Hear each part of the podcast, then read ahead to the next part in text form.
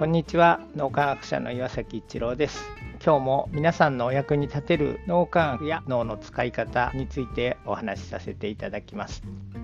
脳科学の研究で心温まる利他の行動というのは少しずつですがそれを見た人あるいはそれを受けた人を通じて周りに伝播していくということが分かってています。聞きな例で申し訳ありませんが僕とクレアのことをお話しさせていただきます。クレアがですね結構いろんな人にというかいろいろなところに勇気づけをするという行動をしていてですね例えばうちの建物のエレベーターにゴミの出し方の張り紙が出たんですけども夏なので生ゴミが腐りやすいのでこういうふうにして出してくださいみたいなことが書いてあってクレアがそこにいつもゴミの処理をしてくださってありがとうございますって言って付箋をペタって自分でその言葉を書いて付箋を貼ったりとかですね。結構あっちこっちにそうやって感謝の気持ちを付箋に書いたりアンケートに書いたりしてそれでいろんな方に伝えてます。必ずしも自分たちが知ってる人顔が見える人じゃなくて相手が誰だか分からなくても感謝をあちこちにペタペタ貼っつけたり僕もクレアみたいにやってみようかなっていう自分も真似をしたくなったというお話です。1回あたりの心温まる利他の行動その影響というのは非常に小さいかもしれませんでもそれを続けていくことで少しずつ社会にお互いを思いやるリタの行動心温まる行動というのが広まっていったらなと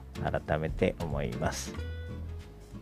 今日も何かのヒントになると嬉しく思います。ありがとうございました。